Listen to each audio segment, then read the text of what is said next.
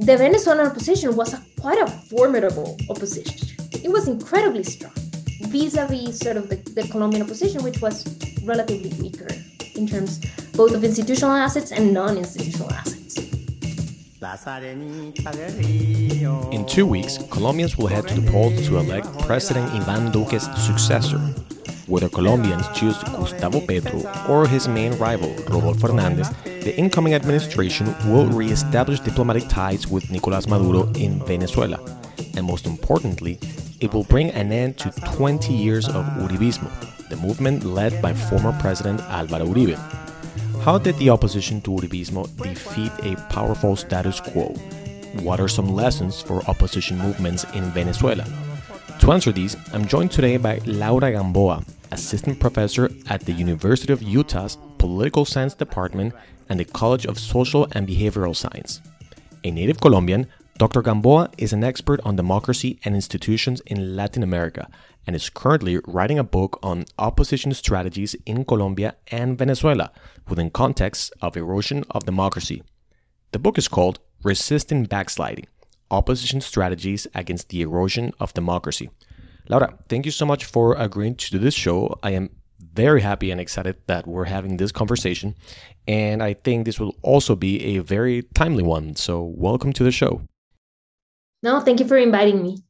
Laura, I want to start by saying how incredibly hard it is to find a Venezolano or Venezolanista who understands the Colombian political context.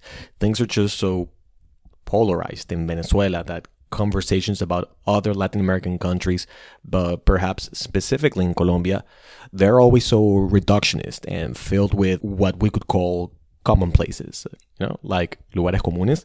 So I suspect something similar maybe happens within Colombian civil society whenever Venezuelan politics are a topic of discussion. Uh, but luckily, you have studied both countries and the, let's say, political conflicts inside Venezuela and Colombia. So, before moving on to more substantive questions, I'm curious to know can you tell our audiences what drew you as a Colombian to research Venezuelan democracy? Oh, wow, that's a long story. Um, so, I went to college to La Universidad Nacional throughout the first term of Álvaro Uribe's uh, government. And it's not like widespread repression, but I did have to go through a couple of tear gas situations and, you know, my university doors being knocked over by SWAT and stuff like that uh, several times. Um, it was, and it was mostly tied with these, these very aggressive discourse by Álvaro Uribe in which the world was split between those who supported him and everybody else. And everybody else were just terrorists that didn't like Colombia. I left to Texas uh, when at, in 2008 to my master's in Latin American studies, sort of in the in the sort of in the heat of the second term and and and Álvaro Uribe trying to get reelected again and like kind of this heated conversation. And I had no hope whatsoever that Alvaro Uribe was not going to be the president for in 2010. Like for me, this was a given. He held majorities in Congress. Uh, the Constitutional Court had approved his first reelection. He had a majority of media outlets and a very strong public support. So for me, this was like a given. And all of a sudden, in 2010 to 2010, yes, the Constitutional Court comes out and says, "No, Mr. President, you know this is the country that has had an armed conflict this entire history you know there are titles of book that are called colombia in spite of itself you know like and all of a sudden i was so proud. And yet this neighbor this is the country that my friends went to. They migrated to venezuela. My neighbor hadn't been able to hadn't done the same right? And and for the vast majority of time like this question kind of lingering in my back. And one day I was listening to this scholar on Bolivia, and he was talking about Evo Morales and how populism and, and his popularity was the whole reason why Evo Morales and Hugo Chavez had been able to undermine democratic institutions. And I was like, well, but hold on. Alvaro Uribe was just as popular. So, so why is that Alvaro, Alvaro Uribe wasn't able to do it? And and that's kind of how i started my whole process i i drafted a proposal and when it came time to figure out where to study it turns out that Colombia and Venezuela are so similar in so many things. Um, their histories are very particular in many ways. And yes, they have a couple of big differences, like you know, huge oil reserves that Colombia doesn't have, and a very long armed conflict that Venezuela didn't have. But in many ways, they just were just so similar that it was um, it was kind of a perfect case to compare like these two presidents, one who successfully wrote a democracy and the other one who didn't. Interesting. So I heard you say you did your master's in Latin American studies just as I did. So the interest in our next door neighbors' politics makes perfect sense to me. And actually, a pretty good segue for my next question. Uh, as you very well mentioned, uh, despite their geographic and cultural similarities, um, I, my view is that Venezuela and Colombia are actually, uh, and our politics are, I think, deeply different. Uh, but both countries were marked for pretty much the entirety of the 21st century so far by the leaderships of um, Hugo Chavez in Venezuela and Álvaro Uribe in Colombia. So these are two charismatic leaders who concentrated power and attempted to chip away at their respective institutions. So there has been a lot of literature and debate over the state of Venezuelan democracy during the Chavez years, whether it's a representative democracy, a participatory democracy, or perhaps a more of a populist democracy. But how would you describe Colombian democracy during the Uribe years? Can you, for instance, give some examples as to what ways did Uribe try to chip away at democracy? You just mentioned, uh, for example, the fact that he tried to re-elect himself, which was originally not permitted by the Constitution. Can you give us some other examples? Sure. So um, I, I define presidents uh, who try to undermine democracy as presidents that, ho- that show very little regard for democratic institutions. Usually, these presidents have very strong agendas, right? And so, in the case of Alvaro Uribe, this agenda was an agenda about armed conflict, right? Like, so Alvaro Uribe saw the armed conflict as sort of the a, a, a drug-led terrorist menace and and his his whole agenda was tied to the armed conflict i would argue still is um, to a certain extent, a lot of the reforms that Alvaro Uribe tried to do revolt this. Alvaro Uribe did not try to uh, to do a constitutional assembly like Hugo Chavez, but he did try to reform the constitution the day he came into power, just like Chavez swore into this defunct constitution like he did when he became president.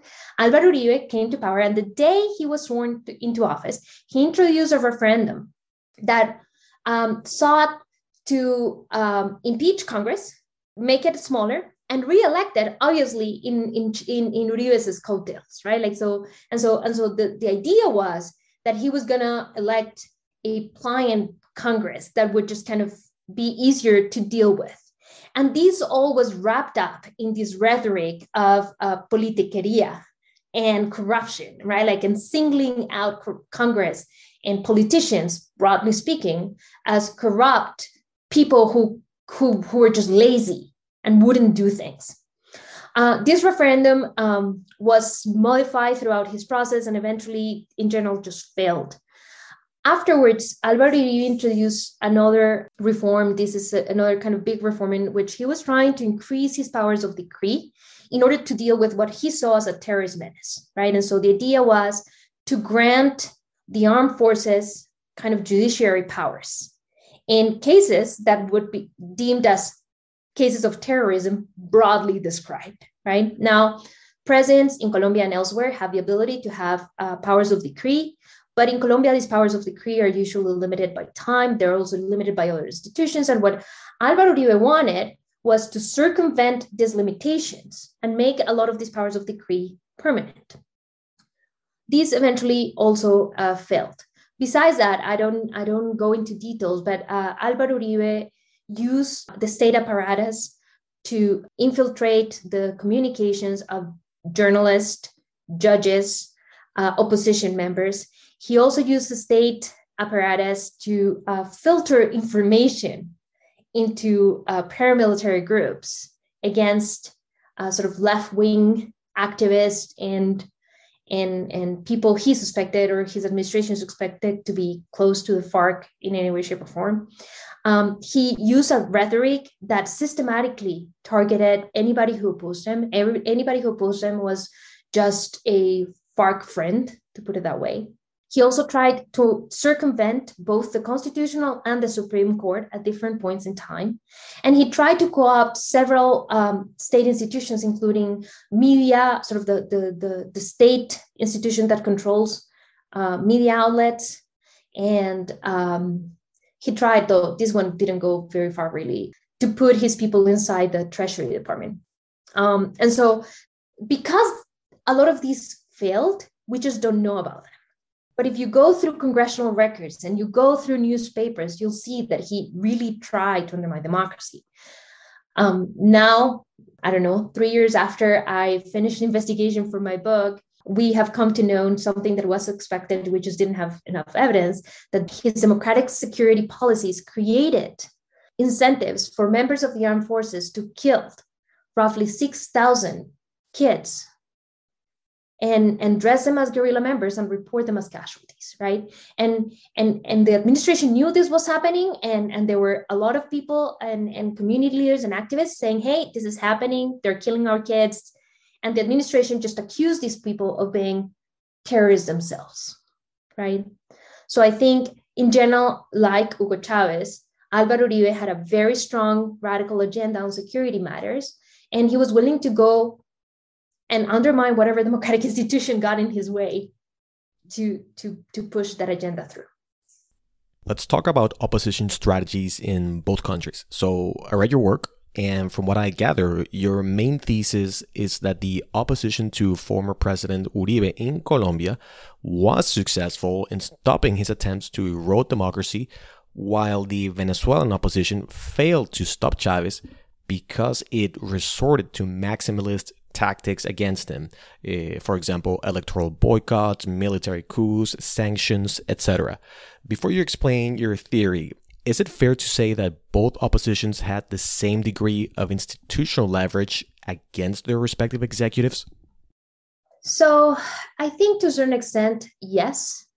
Um, so, if we look back into the opposition to Hugo Chavez after the 1999 constitution, so, so you know, if you look at past 2000, the mega elecciones, then you'll see that the opposition there had roughly a little over, so it started 2000 in the first part of 2001 with like, I, I don't remember the numbers exactly right now, but I want to say like 30% of, of the National Assembly, right? But then, of course, you have uh, the, the ley habilitante, the national decree, this enabling law that allowed Chavez to produce the 49 decrees that outraged several people, including his followers, in particular the Miquelena faction of, of the Chavista coalition. Once the Miquelena faction separated from Chavez, the opposition got close to get half of the, of the seats in Congress, right? So you have a, a, an opposition that before the coup of 2002 had half the, the seats in Congress, had support inside the armed forces, had control over uh, PDVSA, had control over media outlets, and, and this is a, a, challenging one because to a certain extent, people claim, or, or scholars and, and other people claim, well, they didn't have control of the courts. But again, once the Miquelena faction splits, the opposition was able to gain several judges that had been put in place by Miquelena during the sort of retransformation and restructuring of institutions after the, the 1999 constitution. And so you have on the one side that. In Colombia, what you have is an opposition that has roughly, give or take, 30% of Congress, a little bit less sometimes, it depends on the chamber. You have a, an opposition that has zero, like zero support or control or uh, influence over the armed forces, very little control over any kind of meaningful production asset, very little influence over media outlets, which were mostly Uribista. And it didn't have the ability to, I mean, it had the ability to mobilize citizens to the streets, but not to the extent that the Venezuelans had. Sort of the protests that or the demonstrations of 2002 are were huge, huge compared to what sort of the, the, the activists of human rights and so on and so forth could do in Colombia. Can you give some examples of the tactics used by the Colombian opposition to stop Alvaro Uribe's power grabs? Like what they do? Because you're saying they had far less institutional and non institutional leverages, and yet they were successful. So, what went right? What did they do? So the Colombian opposition, what I, my argument is um, that the the Colombian opposition played the long game, to put it that way. This this starts by the premise, and I think this is not a wrong premise, not at least uh, in the case of Chavez and Uribe and several other presidents that are sim- like similar to these kind of uh, presidents with hegemonic aspirations, as I call them. Um, what I argue is that these presidents need to keep a democratic facade. They need to keep this, this mask that they're democratic. And so they're not going to commit overtly undemocratic, they're not going to attack democracy openly even if they want to.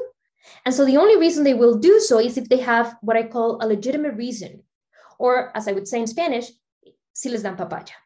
Mm. So, so, so to a certain extent, what I think is the Colombian opposition played the long term. And so what they did is that they used what I called institutional strategies with moderate goals. That is, they use the seats that they had in, in Congress in order to um, make sure to delay uh, congressional these these reforms they delayed the referendum they delayed the re-election reform they delayed the anti-terrorist statute the one that they were trying to change the decrees. They also leveraged congress to produce technicalities that would allow the constitutional court to rule against these these bills. Now there is an argument to be made about how the constitutional court could have used other arguments but any other argument would have been a little bit flimsy. And so what they did is that they gave the constitutional court strong ground to rule against a very popular president. The other thing that they use is they use what I call moderate extra institutional strategies, right? So they use the streets, but they use them not to oust the president, but rather to do two important things. One is to, to organize, um, to kind of leverage institutional mechanisms. So, for example, for the referendum, uh, the referendum passed in Congress. And, and eventually it was put up for a vote. So the opposition, what they did is that they leveraged boycotts to stop the referendum, not to stop Uribe, not to hinder his term, to stop the referendum itself. And they did so successfully. But they also used the streets to show their support to democratic institutions. So there's this, this beautiful picture um, and, and then this beautiful, beautiful story about how uh, Ciudadanos por la Democracia, which was an organization that formed around um, the, the opposition to, to, to Uribe, but mostly actually just support for democracy, the night before the Constitutional Court, or the sort of the nights or the weeks before the Constitutional Court was supposed to render a, a, a ruling on the second referendum, the opposition decided, this, this group decided to put candles in front of the Constitutional Court to illuminate the court to make the right decision. Mm-hmm. So they were not pressuring anybody to resign. They were not saying that Uribe was the worst thing ever. They were just showing the constitutional court that they had support from the citizenry, that they were behind them, that if they were willing and able to rule against what would have been a incredibly damaging authoritarian reform, the citizens would support them. On the contrary, the, the Venezuelan opposition used what I called extra institutional strategies with radical goals. So starting in, in 2000, late 2001, beginnings of 2002, the Venezuelan opposition launched a very, very strong campaign trying to end Chavez's term. Like that was the goal, right? So the first sort of big step on this was the coup of 2002. And there's a lot of conversations about whether the coup was caused or was not caused by the opposition, and so on and so forth. But in general, what they did is they organized a, a street protest that sought to end Chavez's term before the end of his constitutional term. And I mean, sort of in, in immediate terms, they kind of succeeded, right? Like they, Chavez was removed from office, but it was very short lived. And it was very short lived because immediately after Chavez was removed of office, instead of doing things like allowing other Chavistas to follow the proper channels of replacing the president. They, they just chase him back. They canceled the, 99, the 1999 constitution, and you have like this picture of Pedro Carmona swearing himself into office, right? And so no position can claim to be democratic with this kind of behavior. And, and very quickly, the, the factions of the military that were waiting to see what happened brought Chavez back. Then, after the coup, you have a period in which the OAS and the Carter Center are trying to negotiate between creating a negotiation between the president and the opposition, but both camps feel that if they keep things polarized, they're going to win, right? So the opposition refuses to engage with the table with the negotiation in earnest, and Chavez does the same, right? And so part of the problem is that when when the when the coup failed, and I forgot to say this, uh, Chavez has a perfect reason and a perfect legitimate excuse to purge the armed forces and, and chase and persecute people like Pedro Carmona, but also people who may or may not have had anything with the coup. Fast forward to late 2002, you have the negotiation table in which the opposition is very strong in the streets. They could have leveraged that pressure to negotiate a better deal at the table, but they refused to do so. Instead, they put all their money behind ousting Chavez before the end of his of his constitutional term by using the the a strike, general strike, to to to create such a situation that Chavez would be forced to resign. And once again, they were outgained. Except that by the time the strike ended, by the time the, the opposition had to realize that the strike was done, the, the, the government now had the excuse to replace around 60,000 people inside, 60% of PDVSA employees. Not only that, but it had wasted key resources that could have used the negotiation table. And so now the opposition was left with nothing to leverage. And without nothing to leverage, they had to agree to a recall referendum, which was what the government had offered all along. So they were in square one. The referendum comes and goes, and I'm happy to talk about the referendum a little bit. But um, the third sort of major misstep here was the, the congressional boycott. And once again, the boycott is done with the idea that if enough people fail to participate in the elections, you're going to delegitimize the president and the president is going to be forced to resign. And guess what? He wasn't. Instead, what happens was that the, the, the opposition gave Chavez a almost 100% Chavista Congress like so the opposition starts with a strong presence in the in, strong influence over the armed forces control over pdvsa. By 2002 they had half of the seats in congress. And then by 2006 they have lost all three of these. Laura, you just mentioned this Colombian organization. Correct me if I'm butchering their name, but I think you said they were called eh, Colombianos or Ciudadanos por la Democracia. And I can't help but think that um, about what I see as one of the key limits within the Venezuelan opposition, and that is their linkages or lack thereof to civil society and larger social movements. They have traditionally been linked to business sectors, the church, and some middle class student movements. Grassroots social movements, whether it's environmental movements or indigenous movements, labor sectors, or even, let's say, feminist movements, they've been largely absent from their discourse. And in my view, this has been a severe limit in their aspirations for power. Can you talk about this? Because we see how Gustavo Petro might become Colombia's next president, and it's been interesting to see how his campaign has more or less coalesced around larger social movements that are generally absent from the traditional opposition in Venezuela. Can you talk about their trajectories towards power? I mean, there are hardly that many strong opposition figures to Uribismo other than Petro. So tell us, what do you see as missing from the Venezuelan opposition vis a vis their relation to civil society and social movements? So, I say this from the comfort of my house. So, I am not the one at the trenches fighting for democracy. So, I say this with the utmost respect for students and people on the streets. Like, um, with that caveat, I think that uh, the Venezuelan opposition has had traditionally a couple of problems. The first one is I think the Venezuelan opposition was, um, or, or Chavez came about in a world in which not only political parties, but politicians themselves were highly, highly um, criticized. Nobody believed in them, nobody wanted to have anything to do with them. And yes, politicians, some of them are corrupt, some of them are bad, some of them, but the others are good and the others are not corrupt. Like there is a, a combination of people here, right? And, and I think politicians also know about politics. And politics is about negotiation, it's about accepting the fact that people who think different from you, that have different preferences from you, that come from a different background from you, have a right to exist, participate, and be part of the conversation. And I think when you only have social movements, and I say this uh, both for movements with with causes that I agree with and movements with causes that I disagree with, right?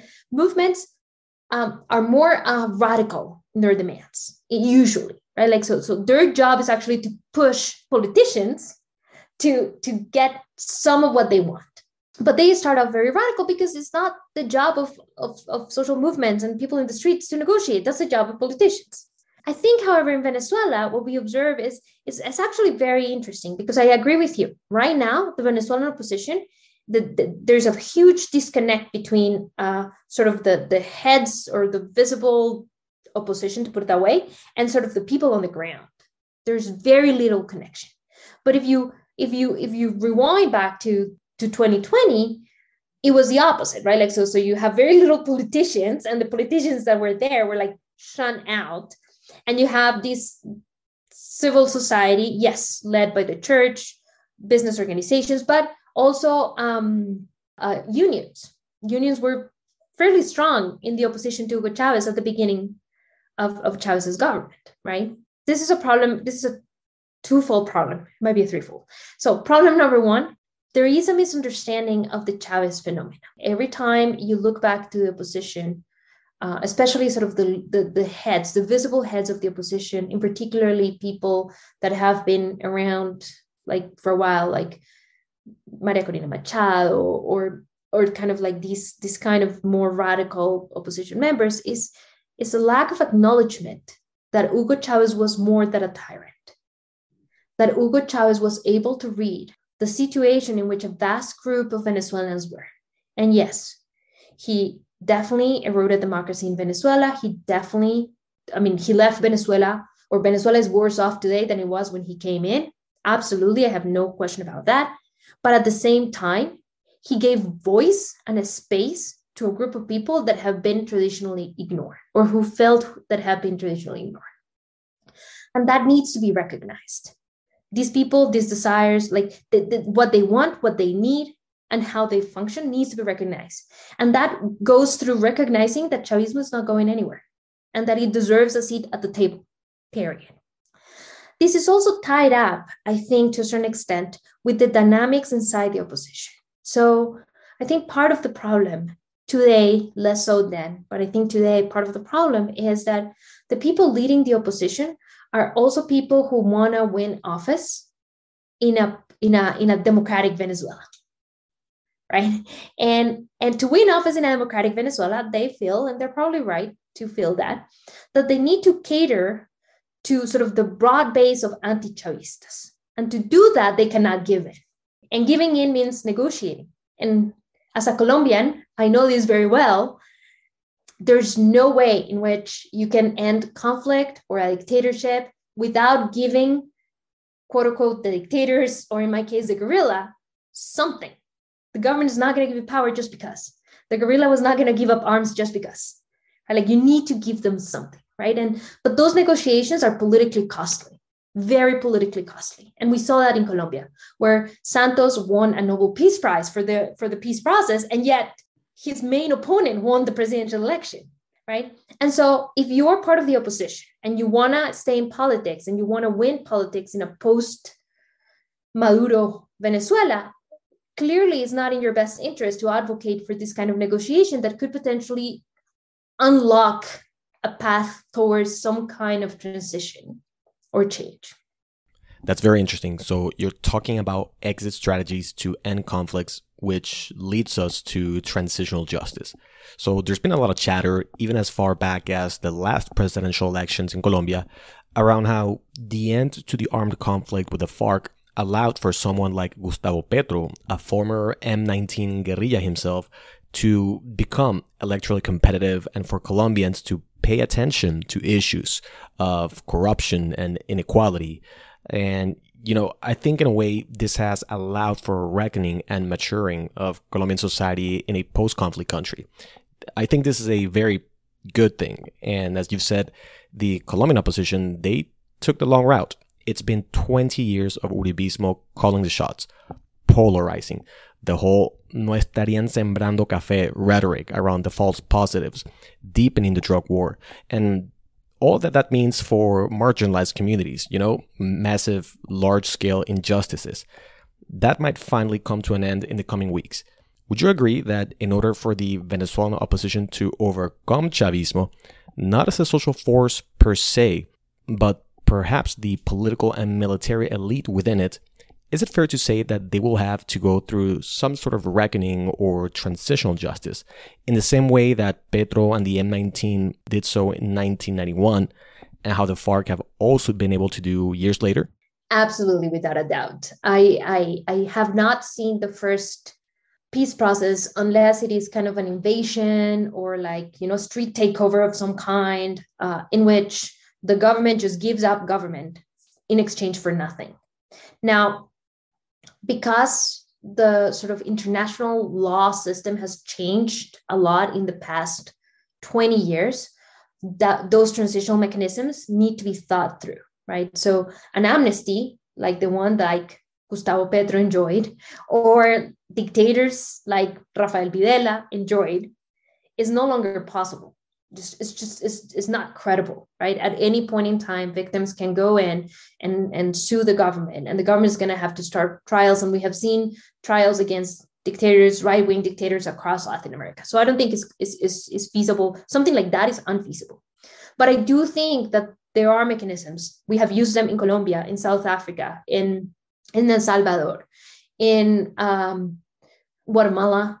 We have used them across the globe to figure out ways to to decrease the costs of stepping down right? Like so i don't and and and, and in general what we know about transitional justice uh, and this is the work of um, uh, three colleagues of mine guillermo trejo juan albarracin and lucia tiscornia who work on transitional justice a lot. Part of what we have learned is that countries that go through some kind of transitional justice are in general better performers. They have stronger democracies they have less crime and we have like sort of Mexico is a, a, great example for this. So in Mexico, the transition to democracy was just an election; it just happened, and and there was never a truth commission. There was never any kind of reparation, recognition, nothing. Crimes committed in the ni- 1960s, 1970s, 1980s are still unacknowledged, noticed, like we don't know who committed them.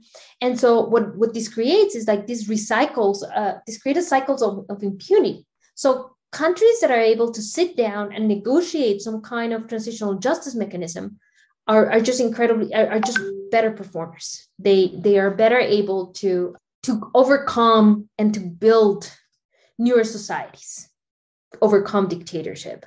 I i also think that these kind of deals are just so incredibly freaking unpopular. Like it is it is really hard to be the person who negotiates this kind of, of, of transition and get elected to office because nobody wants to pardon these people and there are good reasons. When all comes to count, like you know, like the the the the, the government in Venezuela or the FARC in Colombia or the dictatorship in El Salvador committed atrocious crimes. Like these these are unprecedented crimes, crimes against humanity, crimes against people. They kill thousands of people. They use, you know, they kidnapped and torture and all of these things, right? And so nobody wants to vote for the guy that allowed these people to not go to prison. And yet we need that deal, right? And so one of the things that I've always thought about the Venezuelan opposition is that what they need is somebody willing to not run for office, mm.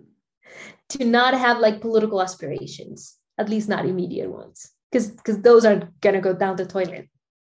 Those are all just fantastic points, Laura. And I have a couple of thoughts. First, you're absolutely right. I think more than a political leader, what Venezuela needs is a social leader, right? Or at least a socially oriented leader able to genuinely channel the demands of movements.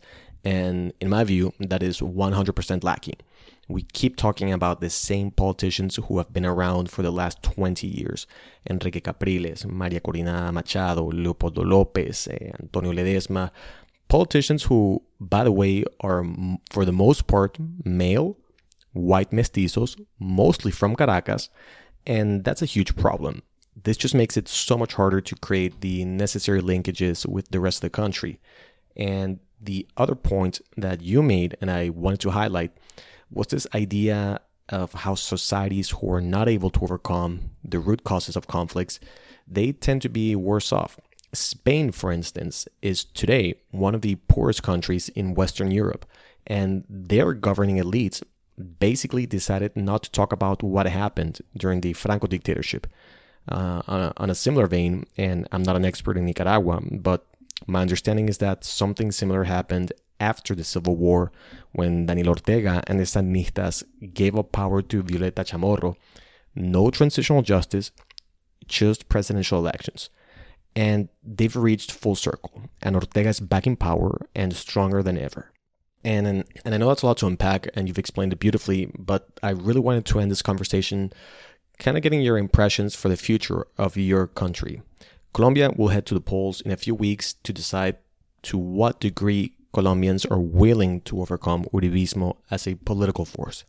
And it's interesting uh, because both Gustavo Petro and his rival, Rodolfo Hernandez, and we could even include Sergio Fajardo, um, the fourth place candidate during the first round, they've all pledged to reestablish diplomatic relations with Nicolas Maduro. This will automatically translate to a weakening of the strategy around the supposedly interim government of Juan Guaido. What do you think about this? Do you have any concluding thoughts about the future? So I think the the um, the the answer to that is different depending on whether Petro wins the election or Rodolfo Fernandez wins the election. For Rodolfo Fernandez, this is a very practical decision. There's a bunch of Colombians in Venezuela that need consular services, so we need to reopen consulates and we need to allow for commerce because that's just easier, better, and pragmatically correct. Um, I also think this is, and this is true for both Petro and Rodolfo Hernandez, Venezuela, and I think this is part of the problem. This is probably another whole interview, but uh, part of the problem here is I think Venezuela has become the favorite uh, domestic punching ball for a lot of governments, right? And so it's a fantastic. It was a fantastic punching ball for for Donald Trump because he was able to mobilize a lot of Latinos in places like Florida, which are key for elections, with this very rhetoric and inviting Juan, Guaido to the State of the Union, but without really thinking through what needs to be done to allow for Venezuela to transition to democracy, right?